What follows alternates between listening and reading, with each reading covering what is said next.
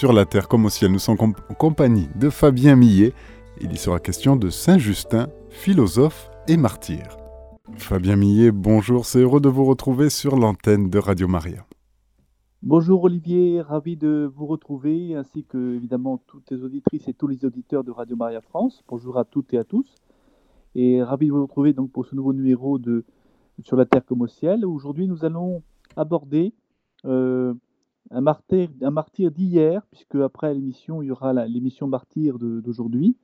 Là c'est un martyr d'hier, c'est Olivier, Saint-Justin, qui était un philosophe et un martyr, et qui nous renvoie à ce que Claude Tresmontant, que nous aimons beaucoup sur Radio Maria, appelait les origines de la philosophie chrétienne, et qui également renvoie un petit peu à ce que une autre grande auteure philosophe, Marie-Madeleine Davy, appelait dans son initiation médiévale la philosophie divine, puisque c'est la rencontre de la philosophie donc ancienne, la philosophie grecque, la philosophie classique, avec la foi chrétienne, avec la foi au ressuscité, la foi au mystère de Pâques. Alors, peut-être Olivier, pour commencer cette émission avec nos auditrices et nos auditeurs, présenter un petit peu Justin, qui est appelé différemment en fonction des citations, Justin de Naplouse, ou Justin martyr, ou Justin le philosophe, et qui est né à Flavia Neapolis. Flavia Neapolis, en fait, correspond à l'actuelle Naplouse, en Cisjordanie. Donc, évidemment, on est encore sur un territoire qui est très lié à la Terre Sainte, qui est la Terre Sainte, vers le début du IIe siècle, et qui meurt à Rome, donc vers 165, donc au milieu du IIe siècle. Et Justin est classé dans ce qu'on appelle les apologètes et philosophes chrétiens. Alors, un apologète, on rappelle ce que c'est que l'apologie, ce que c'est qu'un apologète. L'apologie, c'est un discours qui consiste à louer ou à défendre une personne ou une doctrine.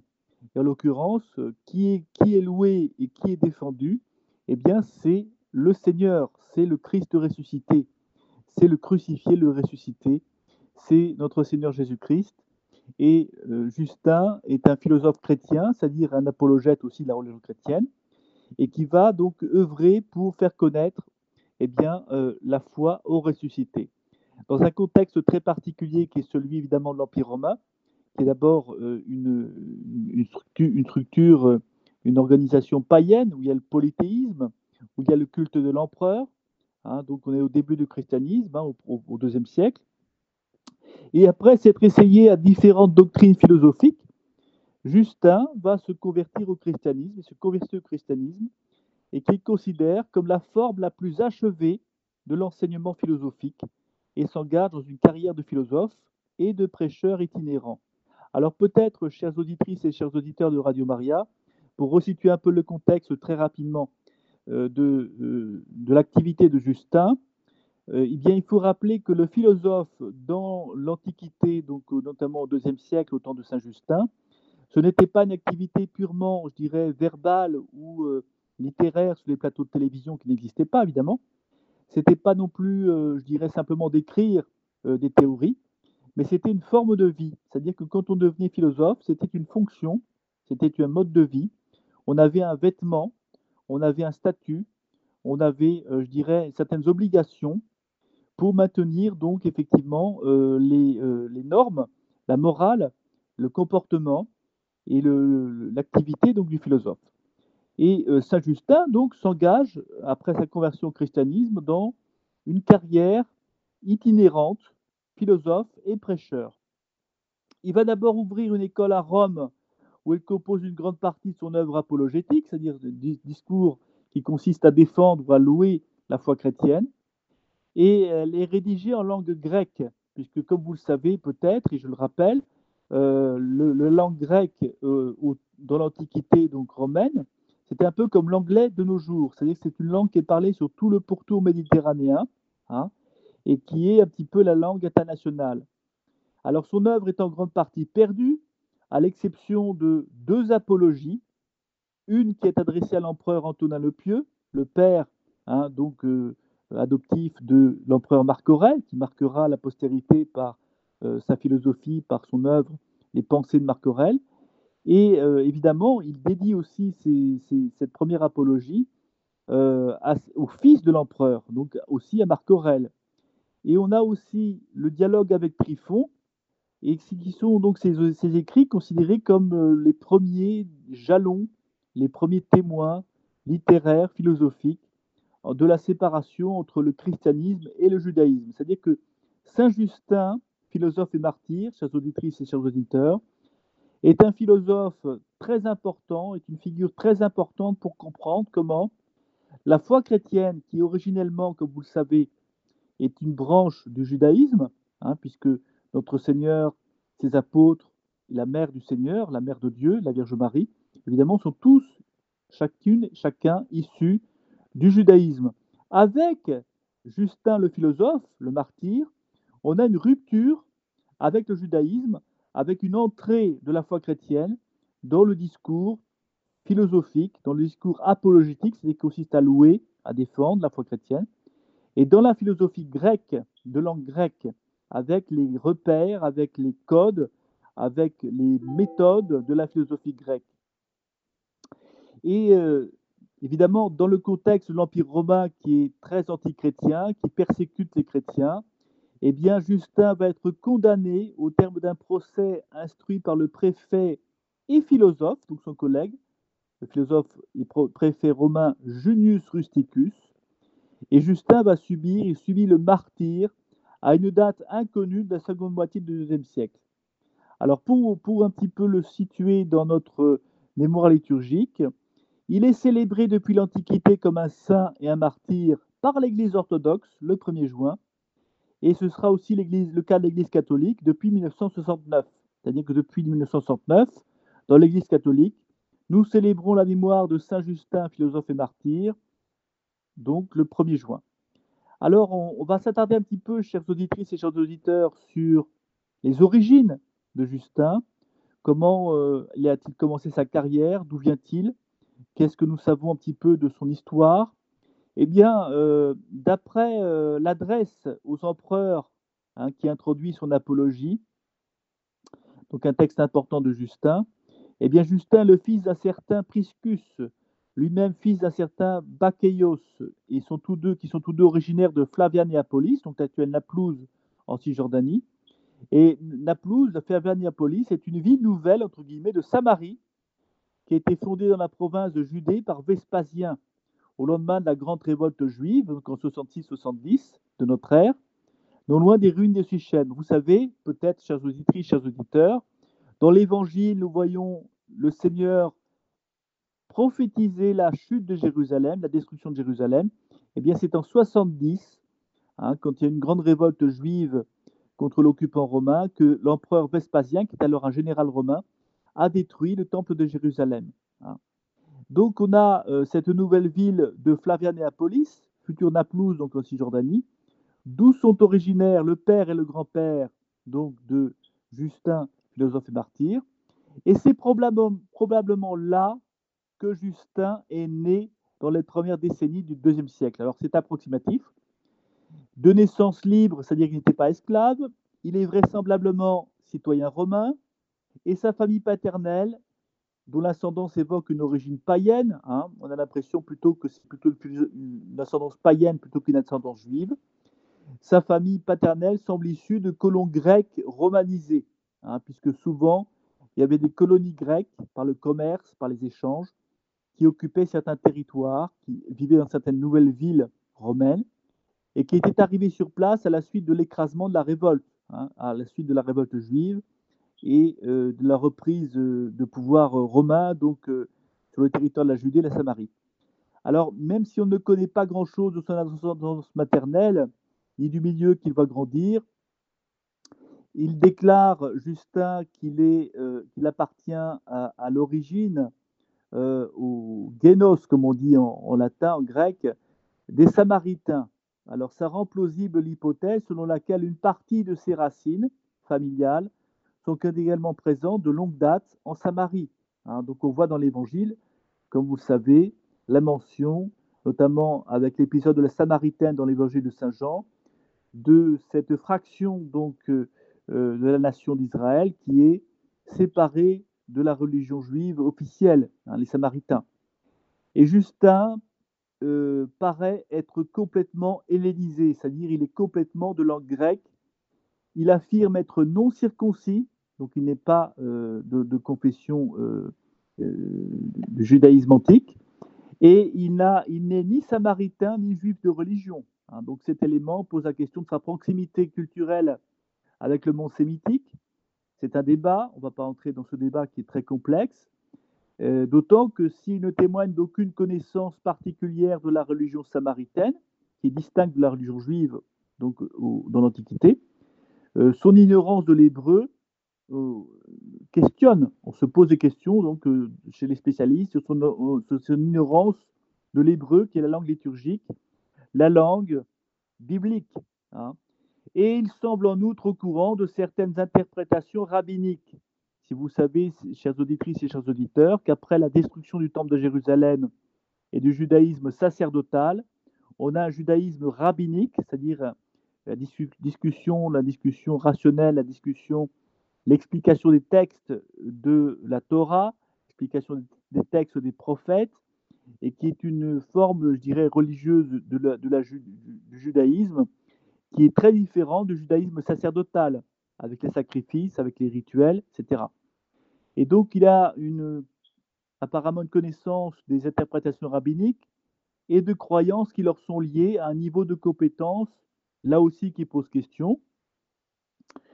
Sa bonne connaissance du judaïsme en général et de la Septante, c'est-à-dire la traduction grecque de la Bible en particulier, ainsi que la proximité de ses modes de raisonnement et de son exégèse avec les pratiques des rabbins, peuvent quand même attester soit d'une grande familiarité avec cet univers, donc judéo-hellénique, soit d'une initiation de bonheur et approfondie avec des éléments judéo-chrétiens. Donc il y a un débat, en fait, pour résumer, pour savoir comment un petit peu Justin s'est formé, soit par une connaissance des maîtres du rabbinisme antique, soit par une initiation très précoce, avec donc des éléments à la fois rabbiniques et chrétiens. Alors, comment Justin va venir à la foi chrétienne? Eh bien, sans qu'il ne mentionne jamais explicitement dans ses écrits, Justin s'assimile à la culture hellénistique, c'est-à-dire la culture grecque. Il en a étudié la philosophie, il a été rattaché aussi aux divinités païennes auxquelles il a cru, et après avoir reçu une formation en dominante littéraire, classique à l'époque, hein, tous les philosophes, tous ceux qui s'initient à la philosophie à l'époque ont une grande culture littéraire, une grande culture de la littérature classique, eh bien il part à la recherche des réponses aux questions essentielles qu'il se pose, et il va s'engager alors, ainsi qu'il expose dans les premiers chapitres du dialogue avec Trifon, qui est sa principale œuvre écrite, il va s'engager alors dans une laborieuse quête de la vérité, auprès de différents maîtres philosophes dont il revient très déçu.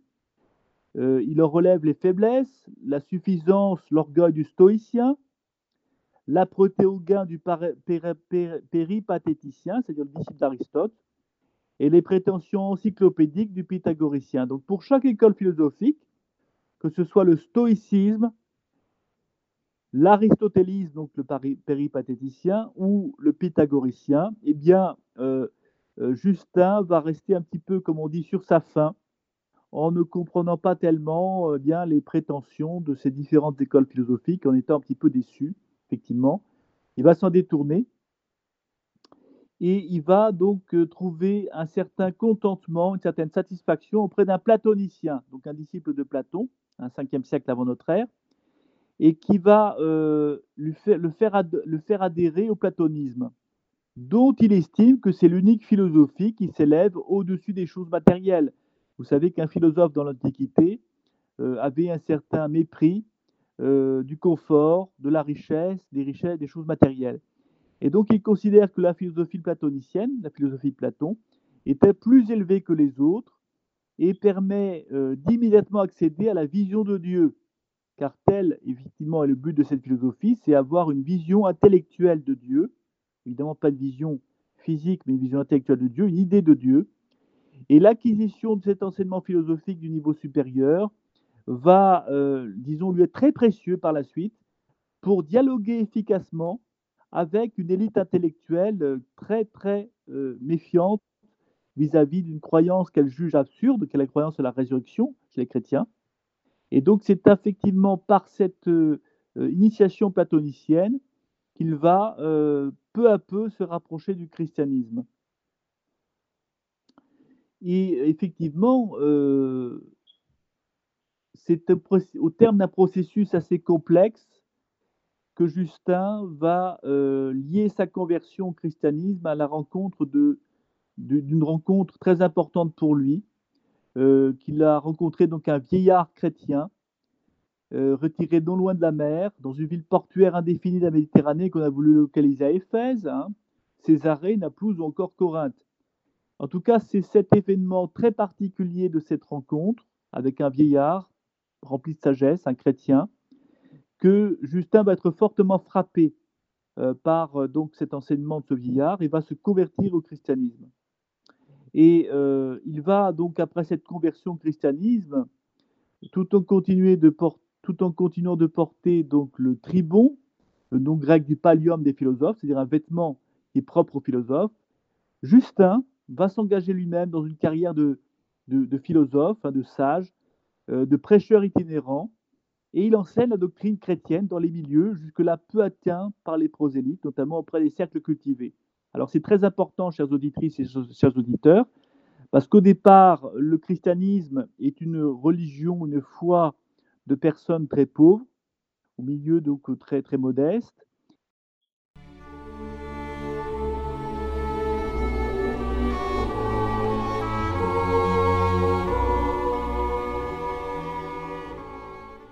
J'étais en train de vous dire, chers auditrices et chers auditeurs, que effectivement, Saint Justin va, à travers cette rencontre d'un vieillard, se rendre compte qu'il a été très, très frappé par cet enseignement et que lui-même, par le contact qu'il avait avec la philosophie antique, la philosophie grecque, la culture grecque, va s'approcher des élites, des cercles cultivés. Et c'est cette activité qui va mener jusqu'à la fin de ses jours, en se présentant évidemment comme un philosophe et parlant du christianisme comme d'une forme la plus achevée de l'enseignement philosophique, une doctrine conforme à la raison et à la vérité, dans la plus pure tradition de la philosophie grecque. Donc c'est loin de la superstition. Le christianisme est pour Saint Justin l'école de philosophie par excellence, celle qui peut intégrer la philosophie des autres et fait partie d'une des formes les plus hautes de la pensée et qui constitue l'aboutissement divin de tout effort de réflexion humaine. Et c'est pour cela, chères auditrices et chers auditeurs, qu'on a chez Marie-Madeleine Davy, dans son initiation médiévale, la philosophie au IIe siècle, la mention d'une philosophie divine, la philosophie du Christ, c'est-à-dire la sagesse, la plénitude de la sagesse, la connaissance qu'on peut avoir donc de la connaissance philosophique, et qui n'est donnée que par le Christ, que par la foi au Christ, que par l'adhésion, par le baptême, par le fait de recevoir la grâce, le fait de croire en Jésus-Christ crucifié et ressuscité. Alors Justin, évidemment, va prêcher la parole de Dieu, combattre dans ses ouvrages pour la défense de la foi. Il voyage beaucoup et d'après donc ce qu'on appelle les actes de Justin, il fait 2 longs séjours à Rome, entrecoupés d'un séjour en Orient, dans une chronologie des durées qui sont largement incertaines. Donc on ne sait pas grand-chose de son premier séjour, sinon qu'il s'oppose au philosophe stoïcien Crescens le cynique. Et cette controverse publique va avoir une issue un petit peu difficile puisqu'il va être obligé de quitter précipitamment Rome. Et c'est vraisemblablement lors de ce premier séjour qu'il compose vers 155 une des apologies qui nous est parvenue, adressée à l'empereur Antonin et à ses fils adoptifs Verissimus, le futur Marc Aurèle, philosophe également, et Lucius Verus, ainsi qu'au Sénat. Donc on a après les témoignages de son procès, puisque Justin va être jugé évidemment et va être martyr. Et on peut tracer certains contours de la communauté chrétienne romaine dans laquelle Justin évolue, constituée de groupes qui sont de taille encore réduite et qui proviennent tant de la campagne que de la ville et se réunissent en différents lieux de la capitale, dans des assemblées auxquelles les membres sont libres de s'affilier. Et si effectivement Justin mentionne l'existence de prophètes, de diacres et d'une personne qui préside les célébrations eucharistiques, administre les ressources, eh bien l'organisation de ces communautés semble encore embryonnaire. On est encore au IIe siècle, et les fonctions peu établies. Mais cependant, on y relève la présence de personnes fortunées qui viennent en aide aux veuves, aux orphelins et plus généralement aux personnes dans le besoin. Et c'est probablement à Rome que Justin compose la plupart de ses œuvres.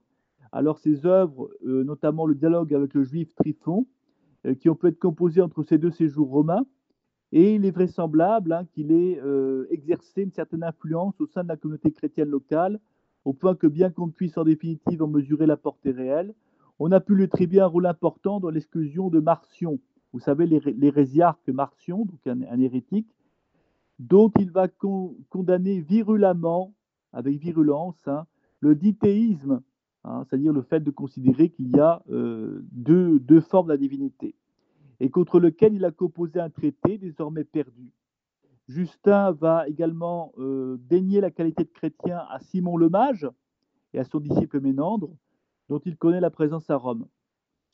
Et là, chères auditrices et chers auditeurs, nous arrivons à l'étape du procès et de l'exécution de Saint Justin.